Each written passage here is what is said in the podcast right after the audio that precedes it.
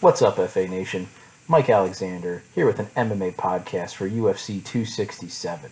It's been a minute since we did a, a, a MMA pod, but the UFC and put together such a great card. I had to get on the airwaves here and give you some expanded thoughts beyond what I put down on paper. You can, of course, get the MMA DFS playbook every week that there's an MMA card with a fantasy alarm subscription as well as the Cornerman video that'll be out shortly. Let's dive right in here. We've got two belts on the line. Something to note, the card does take place in Abu Dhabi over in the Middle East. It's going to be starting 10:30 a.m. on Saturday. Very early start. That's to cater to the Eastern European and Russian audiences as this card is loaded with talent from that portion of the world. The main event of the evening, Jan Blachowicz taking on Glover Teixeira the light heavyweight strap. You've got Blachowicz coming in at minus 310, 9K on DraftKings, Teixeira plus 245, 7,200 on DraftKings. Of course, title fight, so it's scheduled for five rounds. Uh, great to see Glover work his way back into a title fight here. He had been somebody that just couldn't get to the UFC in the, the younger part of their career visa issues, things like that came over and just got whitewashed by Jon Jones when he finally got there. But the, the dude has aged well, like a fine wine. Uh, you know, he still is pretty hittable, and when he does get hit, he tends to fall down. But the durability uh, is still there to where, you know, he doesn't get totally knocked out. He's able to scramble, usually leans on his wrestling in those spots uh, which is probably his best asset, even though he does look like a 40 year old man out there wrestling.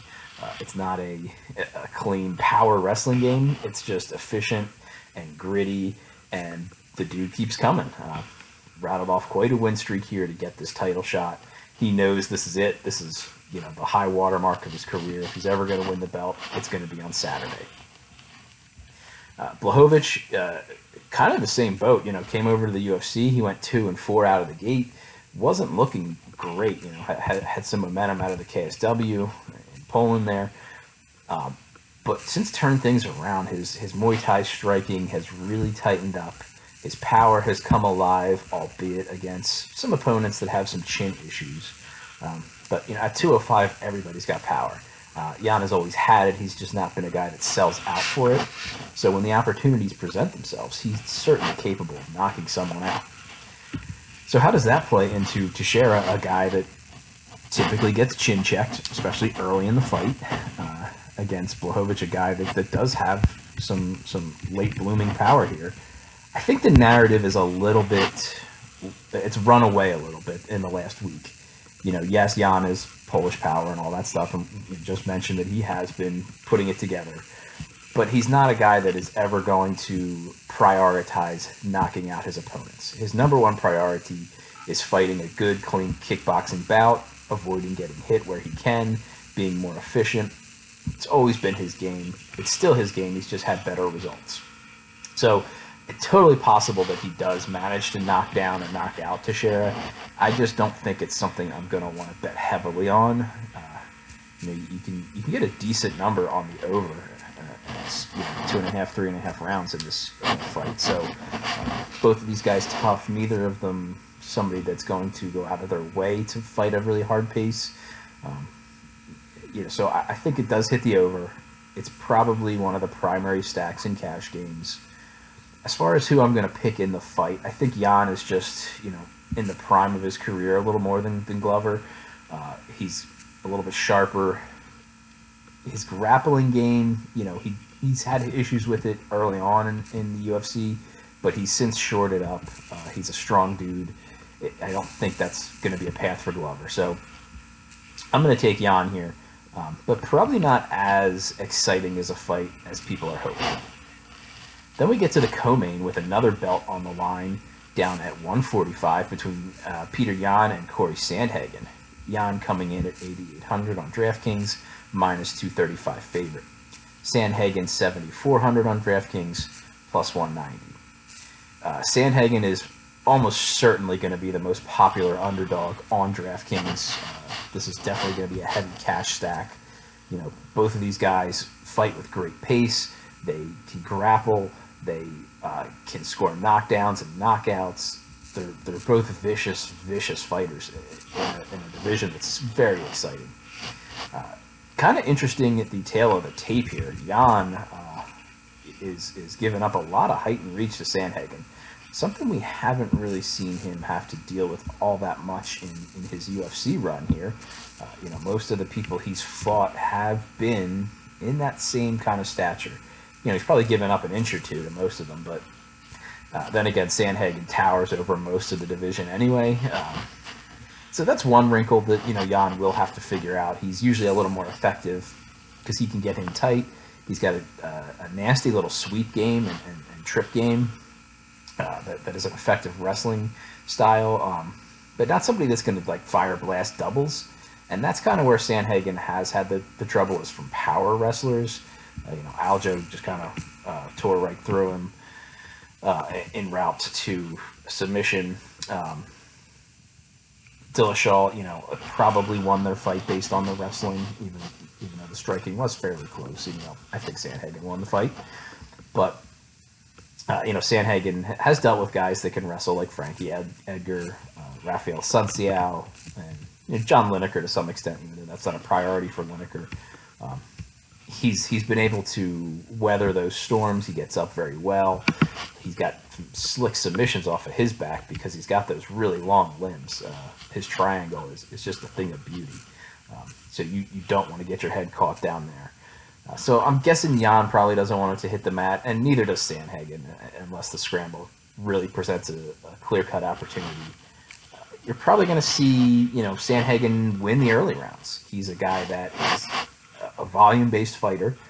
He's going to give up some defensive uh, angles because of it. Yan will start to get his timing and and you know work his way back into the fight. And you know where does that happen is going to be the, the turning point of this fight. Is it in the second round and you know can Yan win the second round, uh, carry that momentum into the third and fourth, or does it take him a little longer? He has been a fairly slow starter in the UFC. Um, you know, not that he's wasting his time, but he's just kind of not not taking his chances until he's got guys figured out. But once he does, you know, the, the guy has just destroyed everyone in his path for the most part. Um, John Dodson really is the guy who gave him the best fight because he's another super fast, stocky, good wrestler, um, guy that, that doesn't take chances. You know, Sandhagen's the exact opposite. So, um, you know, I, think Sandhagen is the, the, the most live dog out of the championship fights and probably on the entire card. Um, you just have to answer: Am I willing to, to you know, take that chalk and, and be riding when I'm facing somebody like Peter Yan, who's shown very little uh, liability in any part of his fight game. You know, you're not going to take him down. You're you're not going to probably knock him out. He's got pretty good chin on him. We've seen him chin checked a couple times in the UFC and weather it well. Um, you know, Sandhagen, yes, he could out volume him, but when Yan turns up the volume, uh, he's just as nasty. So, you know, um, who can win three out of five rounds is probably going to be uh, the question here. And I do think Sandhagen is very intriguing for that, given that he'll he'll have probably an early round or two in the bank. But I just think Yan takes over, and Sandhagen leaves too many holes in his game uh, because of his his output and uh, his length. So, you know, uh, I would pick both champions to retain their belts, even though the odds of the UFC typically say uh, if you're going to have two title fights, one of the belts is changing hands. So don't be afraid to mix in one of those dogs. Um, yeah, maybe Glover if you're looking for the leverage. Getting into the rest of the main card, we've got Islam Makhachev facing Dan Hooker. Makhachev coming in at 9,600 on DraftKings, our most expensive fighter and Hooker coming in way down at 6,600, our least expensive fighter. Makhachev a minus 630 favorite, Hooker a plus 450 underdog. You, we're getting Dan Hooker turning around on a couple of weeks' notice here. Uh, he had he had a really hard time getting out of New Zealand due to visa issues and, and COVID protocols. Finally, you know, was able to get a, a, a visa the week of his fight, get to Vegas, and put on a great performance. Um, you know, guess he didn't take that much damage and couldn't go back to New Zealand really if he was going to ever hope to leave anytime soon. Um, and the UFC said, "Well, we'll get you a fight here. We, we got somebody falling out against Islam Makhachev that nobody wants to step in for." Uh, and Dan Hooker's that dude. He's he's not afraid of anyone. He will get in there with everyone. Doesn't matter if they're killers on the feet. Uh, he hasn't been paired up with that many wrestlers in his UFC career, but you know, clearly he's not afraid to face a guy with a very heavy wrestling and top heavy game. Uh, so props to him. Um, do worry just a little bit about that. Not only the him making weight coming out, you know, uh, after a quick turnaround, but also the effect that that's going to take on him having had to have be doing a weight cut while traveling from New Zealand halfway around the world, you know, and then again halfway around the world to Abu Dhabi. So, you know, those are some concerns, but the price is really intriguing here. Uh, Makhachev, you know, not a lot of anal- analysis needed there. He's Khabib light or Khabib 2.0, however you want to phrase it. Uh, is going to look to wrestle you, control you, not very active on the feet, but he is pretty accurate. Uh, you know, not a risk taker, but the threat of the takedown, you just have to be you know on your heels so much of the fight against him if it's on the feet. Um, you know, a, lot of people are pointing out that Dan Hooker hasn't fought a, a, a true wrestler uh, in, in, such a long time. Um, and look at it as a possible negative. I think you also have to look at it though as a possible positive he had some takedown issues early on in his UFC career, way back. You know, Jason Knight took him down four times. Um, you know, that was on 13 attempts, so he still had a 70% takedown defense. Um, eh, although Knight did win the fight, but you know, for his career, Hooker's got an 80% takedown defense rate. He's got long limbs. He's not afraid to throw up the occasional submission. Um, you know, not not something that is bread and butter for him by any means. Um, but you know, he's he understands jiu-jitsu. He's not he's not a fish out of water there. Uh, he's got nasty power. He can have good output when, when it's the right uh, moment in a fight or the right fighter he's facing. You know, uh, so the the real test here is can Makhachev dominate top competition with his wrestling? We haven't seen him really face that that anywhere in Hooker, anyone in Hooker's stratosphere yet. Um, you know, Hooker's been in there with all the best uh, for the most part. Like I said, the guy's not afraid to take uh, on any fight. Uh, meanwhile, Makhachev's beaten guys like Thiago Moises and Davi Ramos. You know, okay, nice wins. Uh, know, he subbed Drew Dober. That was that was sweet. That was a nice submission. Um, but it's just not, you know, um, it, it's not apples to apples. So we're to find out some stuff about Islam Makhachev on Saturday. Uh, you do usually have to back the wrestler, and I'm not going to pick against him. But on DraftKings, the, the, the $6,600 price tag is very tempting for Dan Hooker. In a fight that probably goes the distance, maybe you know maybe he can score a knockdown in the late rounds uh, if he's managing to, to tire Makhachev a little bit. Then we've got a heavyweight bout. Alexander Volkov, 8,900 on DraftKings, minus 310 favorite, facing Marcin Tybura, 7,300 on DraftKings, plus 245 underdog. This was a fight, you know, that, that kind of had to happen. Both of these guys um, are in the upper echelon of the heavyweight division. Uh, both Eastern European fighters. Tybura somehow has, you know, managed to find whether it be some some vitamins or good doctors or whatever uh, the training he's doing uh, has found a career resurgence with you know his chin was looking pretty suspect he's got that fixed you know he, he ate some shots against greg hardy and, and did not topple over uh, his endurance has looked a little better his physique has looked a little better uh, you know you on the on the when on weigh-in day you want to see Tybura hitting the scales uh, you know in the 250s. If he's in the in the at the 260 mark, that's kind of where you know he didn't have a good camp. If he's at 2, 250, he, he had a good camp. He's going to look sharp. Um, so that's something to keep an eye on. Shout out to Paul Shags, who who is the weigh-in narrative guru and, and always all over that stuff. Uh, Volkov, you know, he is who he is at this point. Very uh, skilled kickboxer for the heavyweight division. Maybe not the elite striker of the heavyweight division. You know, he just lost to Ciryl Gane, who probably holds that mantle at this point. Um, but there aren't too many guys that can hang with Volkov at a kickboxing bout. Um, you know, Volkov, you either need to, to put him on his back with, with your wrestling and and maintain control there, or you have to knock him out. Neither are particularly easy to do. I, I think he gets uh, a bad rap on both accounts due to things like you know um, Derrick Lewis knocking him out uh, at the very end of their fight, even though uh, Volkov had just dominated the entire 14 minutes. Uh, Curtis Blaydes taking him down 14 times in a five round fight. Uh, but Volkov kept coming in that fight. Uh, it's worth noting, and in the fifth round, uh, was really giving Blaydes trouble. Blaydes was super gassed, and Volkov was still going and coming on. So uh, the guy takes his his career seriously, trains very hard. He's he's training his jiu-jitsu, his his wrestling. They aren't strengths, but he's making them stronger all the time, uh, so that they're not weaknesses. So I don't think Tybura is going to be able to do what he's been doing on his most recent run, where he's really leaned on his wrestling. Uh, if he can hit some takedowns, you know, he, he might be able to control a little bit of time, but he's not going to keep Volkov down.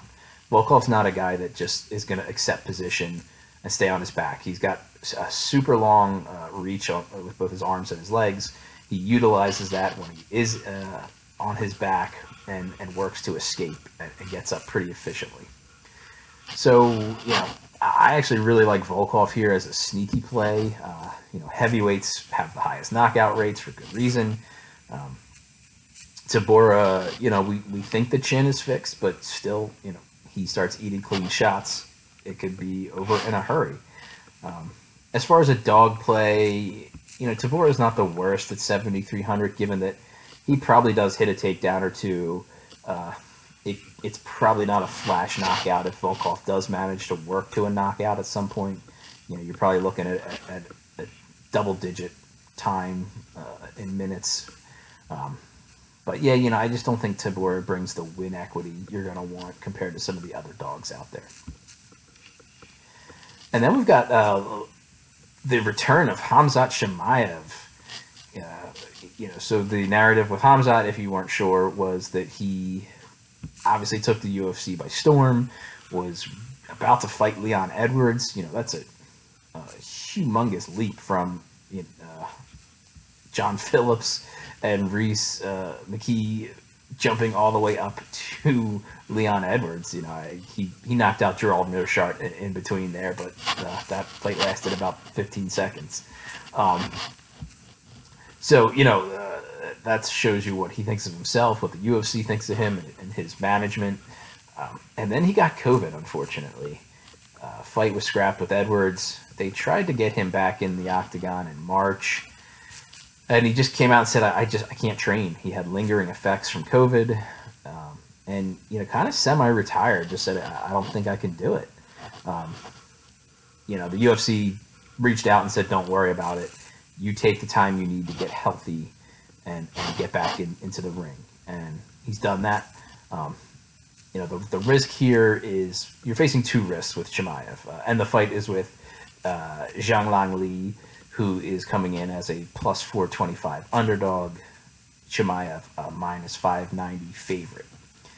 Uh, you know, Li is a, a, gritty fighter. He can, you know, he can have a little bit of power in his hands not a very strong wrestler, even though he is a strong physical fighter. Um, you know, the, the, the, Chinese products have shown that wrestling is just, the wrestling is so far behind um, American and Russian wrestling. Uh, they, they aren't catching up fast enough as these, as these other fighters are improving, especially in the early parts of their career. And, you know, that's been the case with Li. Uh, he's gotten taken down plenty in his fights. Um, you know, uh, he's also a very inconsistent performer. Um, he comes out and gets, you know, whitewashed by Neil Magny. Then the next fight out, he's knocking out the returning Santiago, Santiago Ponzinibbio. Uh, you know, the fight before that, he he's performing well. Um, against Elizeu Zaleski dos Santos, uh, winning by knockout. Um, you know, something to note though. Almost all of his UFC wins have come in China or Singapore over in the Asian circuit. Uh, you know, his most recent win against Ponzinibbio was in Abu Dhabi, so you know, is Abu Dhabi part of that uh, uh, circuit that, that is, is lucky for him, or, or you know, just where he feels comfortable? Um, I guess we'll find out.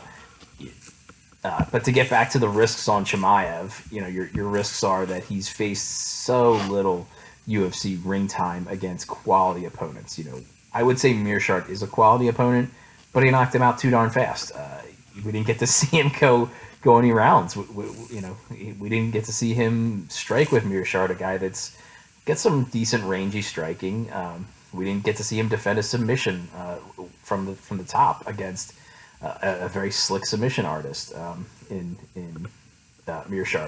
You know, his other fights didn't tell us anything. He just laid on top of guys and, and, and beat them to a pulp that couldn't get him off of him. Um, that doesn't help us learn anything about Hamzat. Uh, but you know, I, I, think this fight here, Li, is going to tell us a little bit more. Um, and at some point, there's going to be some really good value on the overs because Chimaev is just blasted through everyone. Um, you know, it was going to be the Leon Edwards fight. You just, I don't, you don't see him blasting through Leon Edwards. Uh, you know, is Li the guy to do that? To to be the one to expose that? You know, even if you're as good as we think Hamzat is, it's just hard to blast through top level UFC talent. Maybe, but I don't know. I'm not gonna say. I'm not gonna say I have a strong feeling that it is. I think Li gives him a decent fight. I think it probably hits the over. Um, but then again, you know, Li is kind of a who he is. Who he is. He's 33, uh, training out of out of China top team. You know, they're just not making the same strides as the better camps in the world for, for whatever reason that may be, and I don't know what it is. The other risk is, you know, simply that Hamzat is not 100% still from, from his uh, COVID symptoms, and he can't push the pace he used to push. He, he didn't get to train the way he is expecting to train and be, you know, that, that uh, just machine that he was, where he can just fire takedown after takedown and, throw so many strikes from the top, work for submissions tirelessly. Um, you know, is, is that going to be the case? And you're paying six to one to find out. So, you know, uh, do you do you want to go there with that? Uh, it gives me a little bit of pause. As far as on DraftKings, um, you know, Chimaev's going to be popular. He's the second most expensive fighter. Um, you'll probably see him in a good amount of cash games. I, I think that his output probably edges him in people's minds over Makhachev, even though Makhachev is you know a slightly safer favorite based on odds value. Um, you know, it's probably worth getting the, the additional takedowns and uh, possible finish that the Chimaev can bring to your draft score. Um, you know, he's going to be a popular tournament play as well for all those same reasons. But um, you know, uh, I think you, you definitely want some shares of, of Hamzat if you're building multiple lineups uh, and, and try to know, at least match the field, uh, which, if I had to guess, it's going to be 45 to 50% ownership. And then last fight we're going to break down here on the main card uh, is going to be Magomed Ankalaev taking on Volkan Ozdemir. Ozdemir returning from uh, some injury layoff. He had some, some knee cleanup he had to ha- undergo last time out, we saw him just demolished um, by the uh, the very unorthodox uh, Yuri Prochazka. Uh, you know that that's uh, Ozdemir looked good in the early going, uh, which always kind of does happen against Prochazka. Prochazka just doesn't mind letting people punch him. Um, he invites it and it creates exchanges and he wins the exchanges after they begin. Eventually that happened with Ozdemir. Ozdemir just couldn't keep up. He started to gas, couldn't keep eating the power, and um, he got knocked out. Ankalaev uh, has been just tearing apart the lower ranks of the light heavyweight division. Um, you know, Ian Cutelaba had him tied up for pretty much all of 2020 with his antics. Blasted him out of the water both times.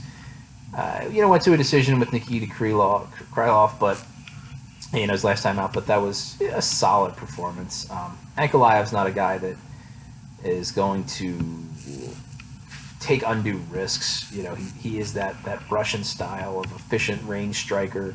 He can grapple. He does have some submission game, um, but not a guy that uh, is going to sell out and, and risk take undue risks at, at a divi- in a division that is full of power punchers that could edge your night in, in a split second. Um, as far as the lines, you've got Ankalaev minus 310, Ozdemir plus 245, Ankalaev 9100, Ozdemir 7100 on DraftKings. The real question here is, you know, can Ozdemir pull off one more uh, first round finish, which was kind of his signature when he came into the UFC? It, it, he ran up to a title shot. Um, by doing it uh, uh, in, in, two straight fights against Misha Cirkunov and Jimmy Manuwa. Um, turns out that those guys may have some chin issues uh, due to the damage they've taken over the years. Um, you know, since then he's he's been in a lot of really close fights, other than the Prochazka fight. Uh, you know, he was beating Anthony Smith after his title shot, and then just gassed. Anthony Smith takes over in the third round and, and subs him with a rear naked choke. Um, really close fight with Dominick Reyes. A lot of people think Ozdemir won that fight. Um, knocks out uh, Ilir Latifi, which you know you got to do if you're going to be the heavy, the light heavyweight gatekeeper. Uh, takes a split decision off Alexander Rakic. Really impressive. Rakic is a physical specimen and definitely a guy that the UFC is grooming for a title shot and then the Prochazka loss. So you know we don't we, we haven't seen that same deadly striking from Ozdemir so much uh, unless you're really low level. Um, you know, Ankalaev is not really low level. He's a very sharp striker, and we talked about him limiting his risks. So that doesn't bode well for Ozdemir. At 7,100 on DraftKings, I think you do need a, a little bit of ownership there if you're building multiple lineups because of the knockout equity. And if it happens, it's going to happen fast. He's going to get Ankalaev early on before Ankalaev's got his timing down and and able to you know manage the distance, um, utilizing his reach, his kicks, and coasting. Um, you know, otherwise Ankalaev probably takes over and wins a decision here. Although we've seen Ozdemir starting to accumulate the damage on the chin, uh, and being off from injury also kind of you know makes you question how hard can he train? Uh, is he going to have the full gas tank that he needs to go three strong rounds with a guy like Ankalaev? So I think there is a little bit to like about Ankalaev inside the distance, and his odds are plus 100 inside the distance, which you know says odds makers are not going to give you hardly any value if you're looking to bet it. So um, something that's quite probable to happen. Uh, and then just you know I'll, I'll, give you a quick look down the rest of the card for for any notable uh, matchups. Um, you know the the one you're going to have to make some decisions on is Albert Duraev facing Roman Kopylov. Um, Duraev another big favorite at 9200. Uh, his grappling should chew through Kopylov, but there's some question marks uh, as to who Duraev is. You've got Mikhail Oleksiejczuk coming in as an underdog facing Shamil Gamzatov.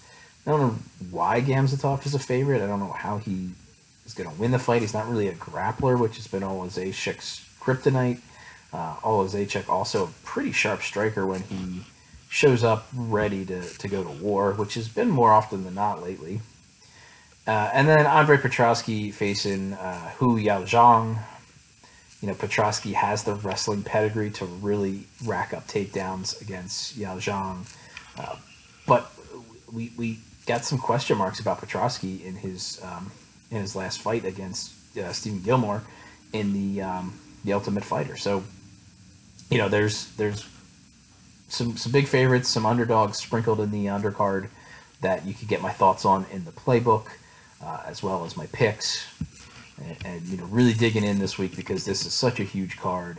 Um, trying to, to have the best week we've had in a long time for you guys because uh, I really appreciate the support that you guys show me week in and week out uh, and, and putting your trust in me for your MMA needs. Good luck and may the sports be with you.